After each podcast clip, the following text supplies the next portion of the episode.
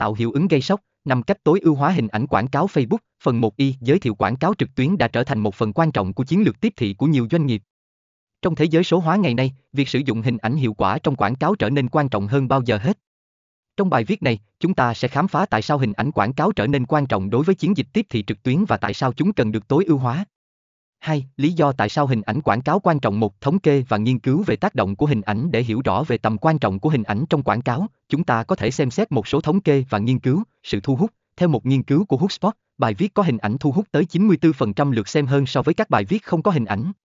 Tăng tương tác, trên các mạng xã hội, bài viết kèm hình ảnh thường có tỷ lệ tương tác cao hơn gấp 10 lần so với bài viết không có hình.